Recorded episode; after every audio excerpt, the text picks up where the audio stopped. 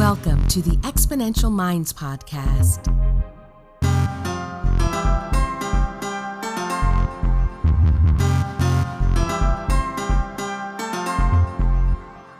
The research, development, launch, and growth of new technologies is creating incredible momentum in the modern world. Join futurist Nikolas Badminton as he talks with the innovators and the exponential minds that are tackling some of the biggest problems and creating solutions that are propelling humanity to the next level.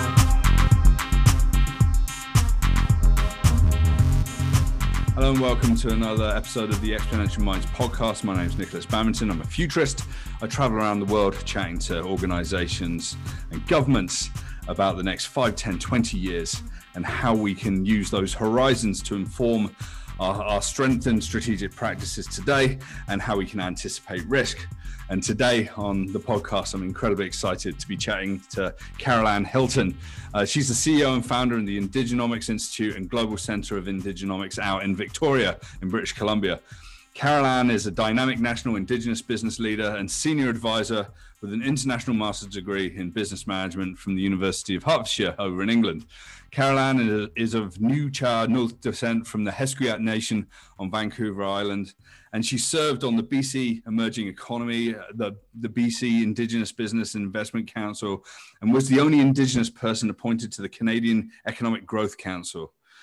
Uh, she's currently serves as the director on the McGill University Institute for the Study of Canada, the BC Digital Supercluster, and her work has been recognized um, with the BC Achievement Foundation's Award of Distinction in Indigenous Business, the National Excellence in Aboriginal Relations Award from the Canadian Council for Aboriginal Business. Carol Ann, and we're going to get into this, has led the establishment of a line of thought called Indigenomics sometimes uh, with the hashtag uh, hashtag indigenomics growing from a single word to entire movement which focuses on the rebuilding and strengthening of indigenous economies. She's also the author of indigenomics taking a seat at the economic table and is an adjunct professor at royal roads university school of business. Carol ann that's really impressive and i'm really excited to have you on the podcast today. Welcome. Thank you that's great. So as we as we normally do on the Exponential Minds podcast, I always like to really get to know the guests that we have on board and the uh, the listeners do as well. Can you tell me a little bit about your journey uh, to to where you are today and how you came to form the Indigenomics Institute?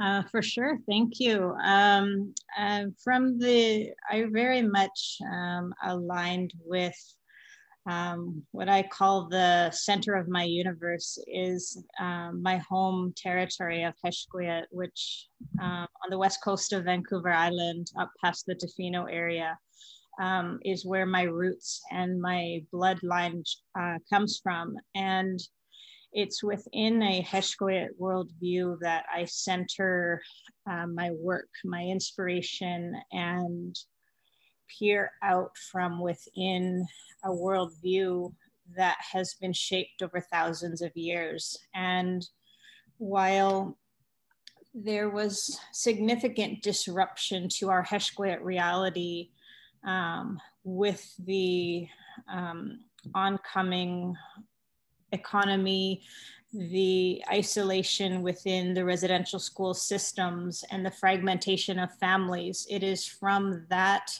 disruption as well that inspires and um, shapes my work to believe in a positive uh, and prosperous future indigenous reality and my work in achieving a international mba also shaped my perspective of understanding the role of business within our communities and what is important to um, frame our worldview in economy, which then has allowed me very much to be able to um, create the concept of indigenomics from that. Thank you. Yeah, and, and, this is this is super interesting to me because you know understanding that the thousands and thousands of years of history uh, here here in Canada and understanding that that, that the disruption is very real is that that the the way of life, um, the traditions, the culture. Uh, it's not just uh, turning up and suddenly there's, you know, here's a city, uh, here's here's an infrastructure and whatever. There's been there's there was a lot of work um, like and, and nefarious work put in place to to isolate these communities and these minds. So stepping forward into in, into these discussions is incredibly vibrant and, and important today. But what what I'd love to know is um, within within the uh, the your your worldview, the Hesquiat worldview, you know, from from from the past to where we are today, you know, what what lessons um, can, can we can we apply, and how does indigenomics work uh, to to sort of strengthen um, not only the Hesquiat and, and, and the First Nations community in Canada, but but the the community and the economic shape of Canada as a whole with that influence. Yeah, for sure. I think I like this concept of the timeline of money itself. So our uh, experience with the current system of money, while we have traditional potlatch systems that are tens of thousands of years old, money on our timeline as a people is relatively new. And I think the place for leadership and excelling of utilizing money as a tool is something that I'm interested in uh, from an Indigenous perspective. That while we, we inherently have a distinct Indigenous worldview around prosperity and wealth and abundance that is ecologically connected.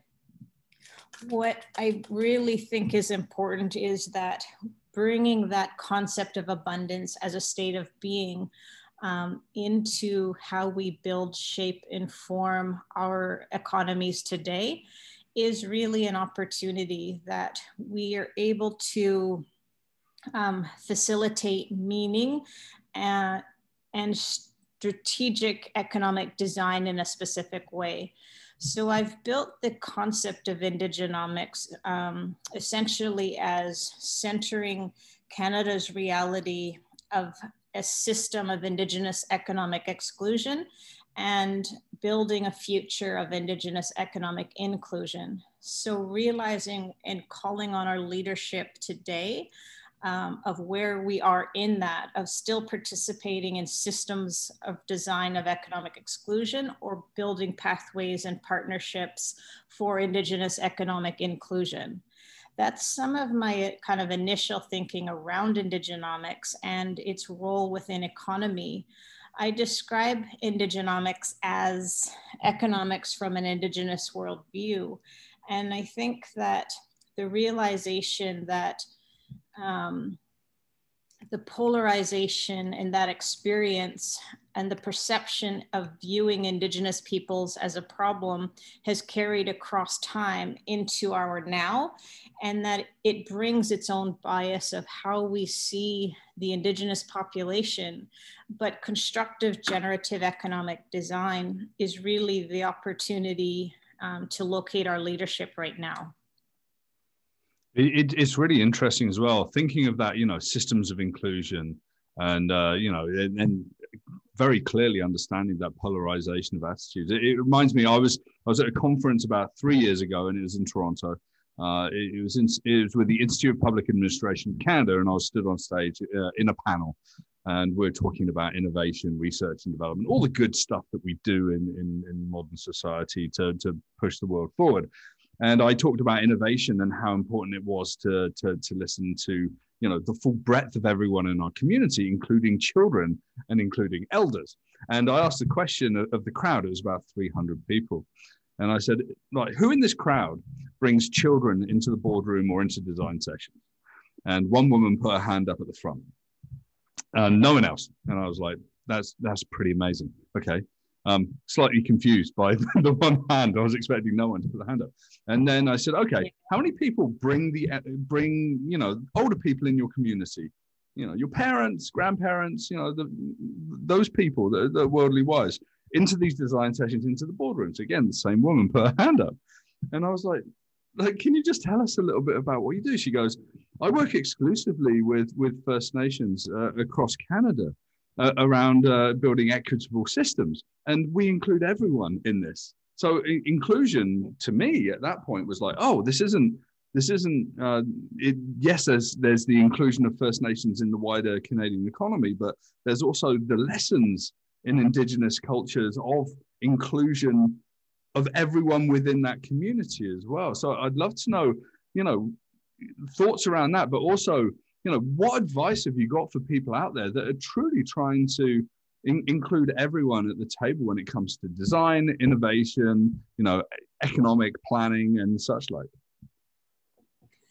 Yeah, that's a great question. Um, I recently wrote a book called Indigenomics Taking a Seat at the Economic Table. And in it, I describe a toolbox of building understanding of the Indigenous context, specifically here in Canada. I also draw on key comparisons of the distinction of Indigenous worldview and a mainstream worldview. And oftentimes, when I'm uh, doing public speaking, I will ask the audience to take a look around them at this moment that they're in, and often um, describing that the built environment reflected back to them is often built from one worldview. So when we're able to see the singularity of a worldview of the built environment, what becomes important, and even the concept of taking a seat at the economic table, the experience of the disinvitation of Indigenous populations across time to the economic table of this country, we cannot keep measuring the socioeconomic gap. We need to start measuring Indigenous economic inclusion. We need to start measuring Indigenous economic outcomes and strengths. And I would really encourage um, people to look at who's sitting at the tables with you. You know, it, you really getting to that level of honesty of if everybody looks like you, you may want to consider expanding that circle or making more room at your table. Um, this idea of decision making, power, money, I think has become so normal that that question now is really who is sitting at our table and what invitations can we make to be more inclusive. Um, it starts with worldview and, and realizing um, the space that mainstream worldview has taken up within our reality. For example, um, we are told around economic growth. Um, we're told really that that's a singular approach. Um, is a high growth trajectory, when in reality, the alternatives to uh, our behavior, it's not externalized, but our behavior is local. So, coming back to strengthening our relationships, strengthening our conversations, strengthening um, our education and understanding, those are all really good starting points to begin from. This this also uh, this makes me think. Uh, I just pulled up an article in front of me. Uh, in New Zealand, uh, Jacinda Ardern she appointed um, the first Indigenous female foreign minister over there. So Nanaia Mahuta is is the um, uh, is is she's like the first foreign minister there, and and it seems sensible to me that in Canada that there should be more you know Indigenous peoples involved in government. I mean, what does what does that what does that picture look like today? And and do you do you think that we're we're far from where it should be? That is a great question. And I really appreciated the Prime Minister of New Zealand um, a, sing, a simple sentence is that the face of New Zealand um, should be Maori because that is in essence of who we are. And I think that is a huge um, demonstration of um, inclusion in that itself. We're here in Canada, I mean, we saw um, all the pieces fall apart in that Indigenous relationship that was easily demonstrable uh, last year in the political environment that was highly visible with Jody Wilson-Raybould. Right. Uh, moving from a super high uh, position of influence as the justice minister and then addressing um, a political system in a very public way. And I think that there would be natural fallout where even young indigenous women to see um, an, another indigenous woman in a, in a place of influence and then um, to not really have the full support to have her voice or whatever that larger situation is. But i think that um, that in itself cause could potentially cause um, younger uh, Indigenous people to not feel necessarily safe within the Canadian system itself. And that is an uncomfortable place to be in and to facilitate our relationship with the Indigenous population. Um, I again, I'll draw your attention. I, I introduced this concept that Canada is in a legal relationship and an economic relationship, and there's been too much emphasis um, on the legal relationship over time. That what has been inherited has been this perception of the Indian problem, and that is reflected in our um, design relationships with Indigenous people today. There's one specific example where the fallout between a political mandate at a national level that says from the directly from the prime minister our most important relationship is with indigenous peoples. And then we get to that legal relationship particularly here in british columbia where we have the united nations declaration of the rights of indigenous people currently being implemented into law. And we see a tiny nation like the Nuchatlaht on Vancouver Island who are establishing a title case. And what becomes important is that when you see the legal case being demonstrated from the province or from Canada, and we have lawyers saying um, the Indigenous, that Nuchatlaht Nation abandoned their territory as an actual legal argument, it doesn't stand for what is the actual empowered environment of the implementation of UNDRIP or Indigenous peoples being the most important relationship in Canada with such weak legal arguments.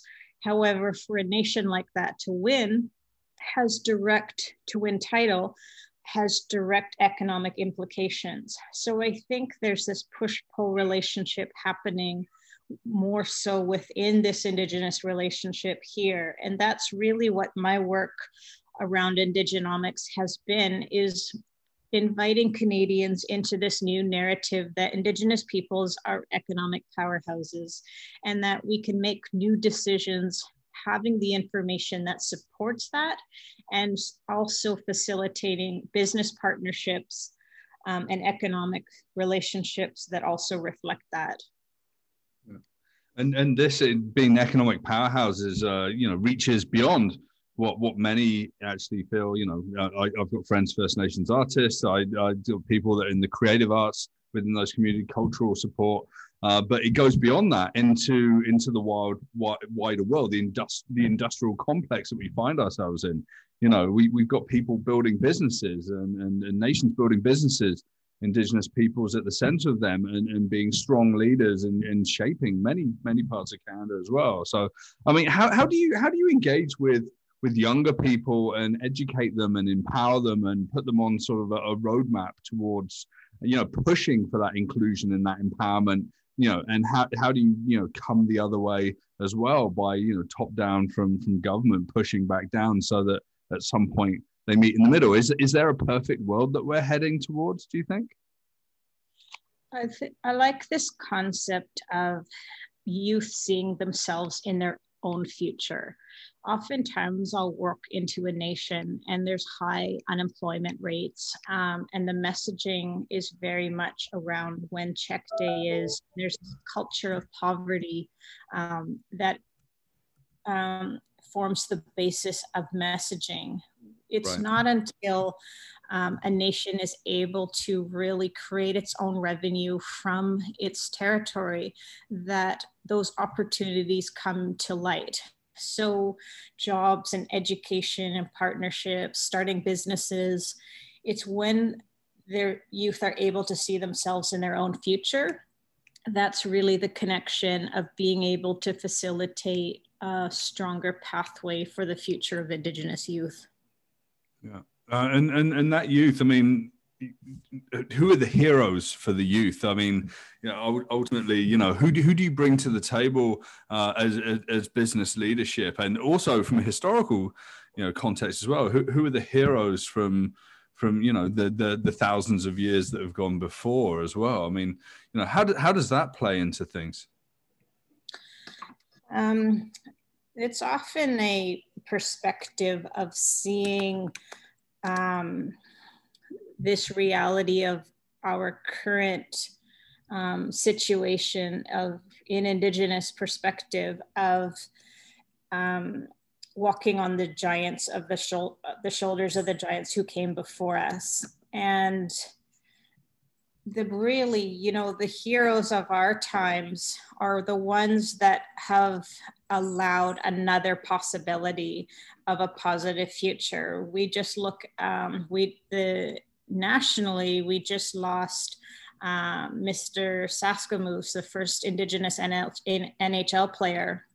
That yeah. was a huge loss nationally of an entire population that held him up in such high regard for the courage to come out of residential school and play um, hockey in tough times of you know places of high racism and the really true lack of acceptance we look at um, other examples like in canadian political reality um, one of those giants is elijah harper you know who had the courage and shifted the entire trajectory of canada based on his singular decision holding a eagle feather um, we look at some of the people that um, shaped the legal environment. Uh, out of Haida Gwaii on the west coast of Vancouver Island, um, who pushed the Haida case that now pushed an entire new reality of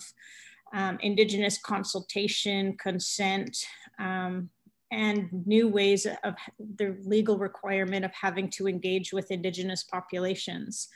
Um, we look at other people like Waneek Horn Miller, who was one of the first indigenous peoples to uh, play competitively uh, in what, the water polo sport in the Olympics, while she had been speared um, within the uh, Oka crisis, she actually had a spear like thrown through her and still played for Canada. But the realization of these types of leaders that allow a possibility to live life outside of trauma, to live life um, building a new story of success, of personal success, and allowing our communities insight into that success and being able to shape um, our personal response to now.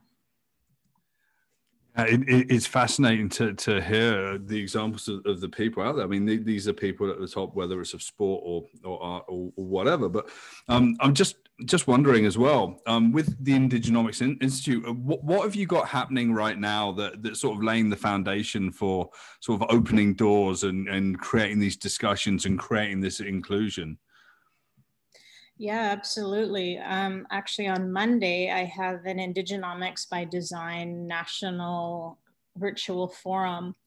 Um, and it's looking at building the narrative of Indigenous economic empowerment and an, in, an invitation into our collective economic response to now. So we have um, right from senior government people, foundations, uh, the financial sector, um, CEOs of banks, uh, ECDEV corporations, this really amazing mix of people engaging in the future possibility of a $100 billion indigenous economy my personal work um, is establishing that target of that $100 billion national indigenous economy is not only possible, but essential for Canada's future. And this realization that building our partnerships, increasing the quality of our conversations and relationships um, in this idea of building our economic response to now that's largely my work within the Indigenomics Institute. And over this next year, we're also looking at um, uh, building the global Indigenous economic space in new innovative ways. And part of that is addressing this global economic crisis that stems from its own worldview. So, what is important to me is to really bring visibility to the significance and importance of an Indigenous worldview and its relevance in humanity's modernity.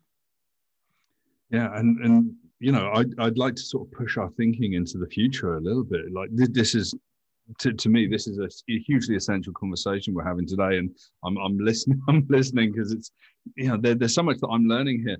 You know, when when I look out and I look out, you know, 20, 30 years into the future, I mean, I, I like to sort of ask, you know, what does what does 2050 look like to you? What what's a perfect what's a perfect situation with empowerment, inclusion uh, across Canada? What what does that look like? You know, beyond you know the number of 100 billion dollars of the indigenous economy. Um, you know, what does that look like in terms of it, its framework and its structure?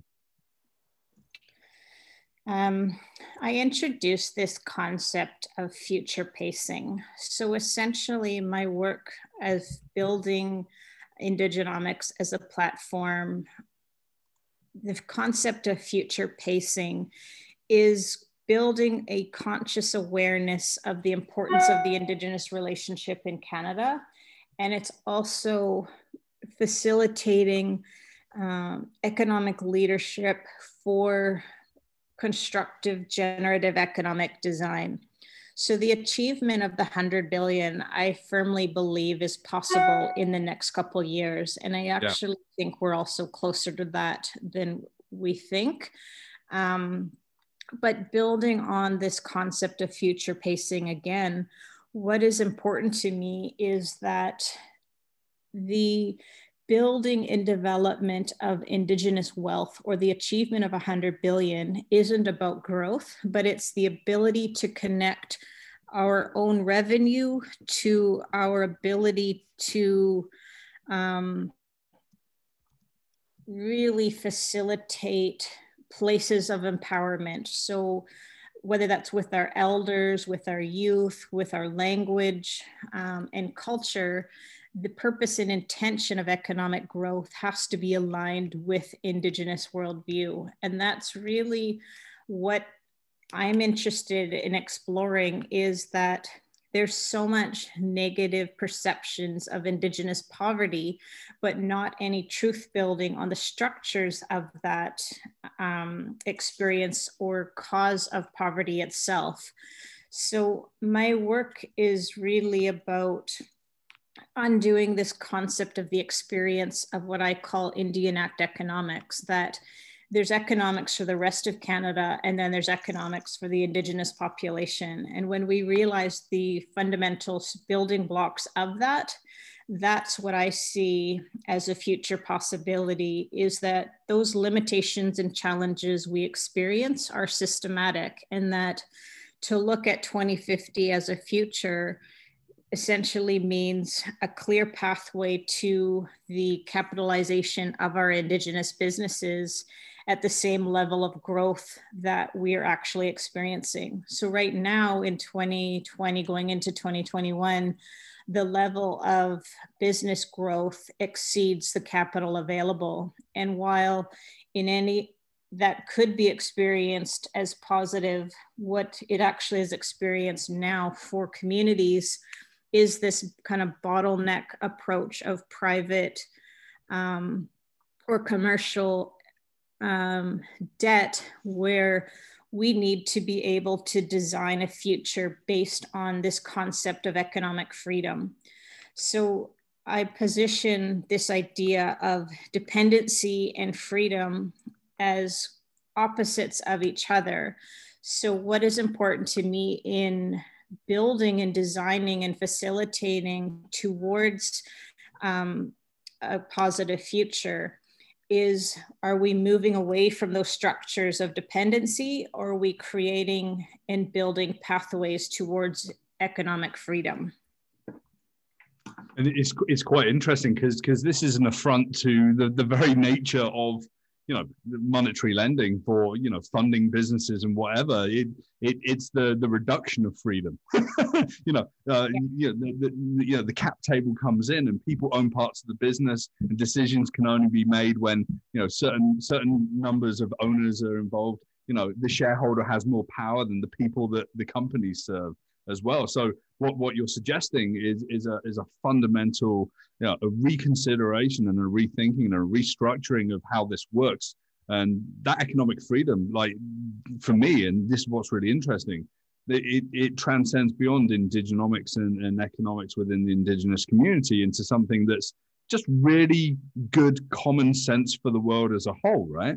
And maybe we, we've forgotten you know that that that is a really important part of the conversation about having you know the in, indigenous peoples at the table in the organizations and running the organizations being in government and making this all work correct yeah, for sure. I was out in this little community out in the Okanagan in British Columbia, and the community is quite well known for um, just the degree of uh, businesses that they have, and that they have to hire outside of the community um, into the larger region to access the workforce.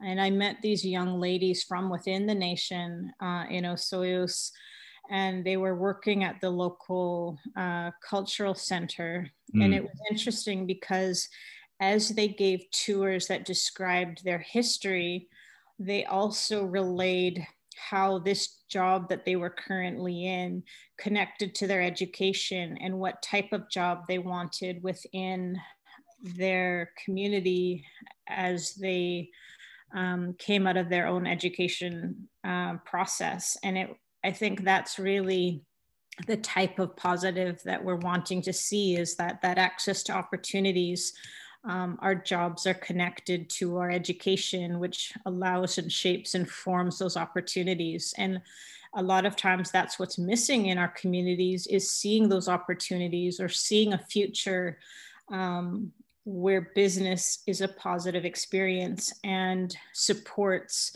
the foundation of the community and its identity itself it's really important you know seeing that future that vision that foresight that that idea that you know the clear pathways of capitalization for indigenous businesses but really connecting that back to you know personal stories and, and history of nations as well so so i mean Carol Anne what what what should people be reading and watching you know uh, at the end of this conversation. Uh, you know, if someone someone listens to this conversation is inspired and needs to needs to learn more, you know, where can they learn a little bit more about indigenomics? And is there a wider reading and and watching that should be done? Uh, yes, absolutely. Um, there's two avenues, I think. One, I will shamelessly promote my own book, uh, which will be coming out in March. It just got pushed back. I don't think it wanted to be published in 2020, honestly. Um, sure. I don't blame it. uh, so yeah, we're going to be having the book launch in March, and that's currently available for pre-order. But that's a really positive um, narrative within that of understanding the Canadian relationship and this emerging Indigenous economic space. The second, I also, if anyone knows who Murray Sinclair is, he's a senator, but he was also the head of the Truth and Reconciliation Commission, um, which listened and recorded the stories of thousands and thousands of Indigenous uh, residential school survivors and came out with um, systemic changes and calls to action to strengthen that Indigenous relationship. So I understand that he's also just come out with a new book, and I, I don't actually know the name of the book, but he's a very well known figure, and I'm definitely looking forward to what he has to say about the Indigenous relationship right now. So those are two aspects that I would point to um, at the moment. Thank you. Yeah, absolutely. So uh, I, I, I, might I might invite you to to send me a, a, few links of things that I should should include in this descri- description. I mean, I think that this is probably the first of many discussions that we're going to have, and I'm uh, I'm hugely grateful for your time. Thank you so much.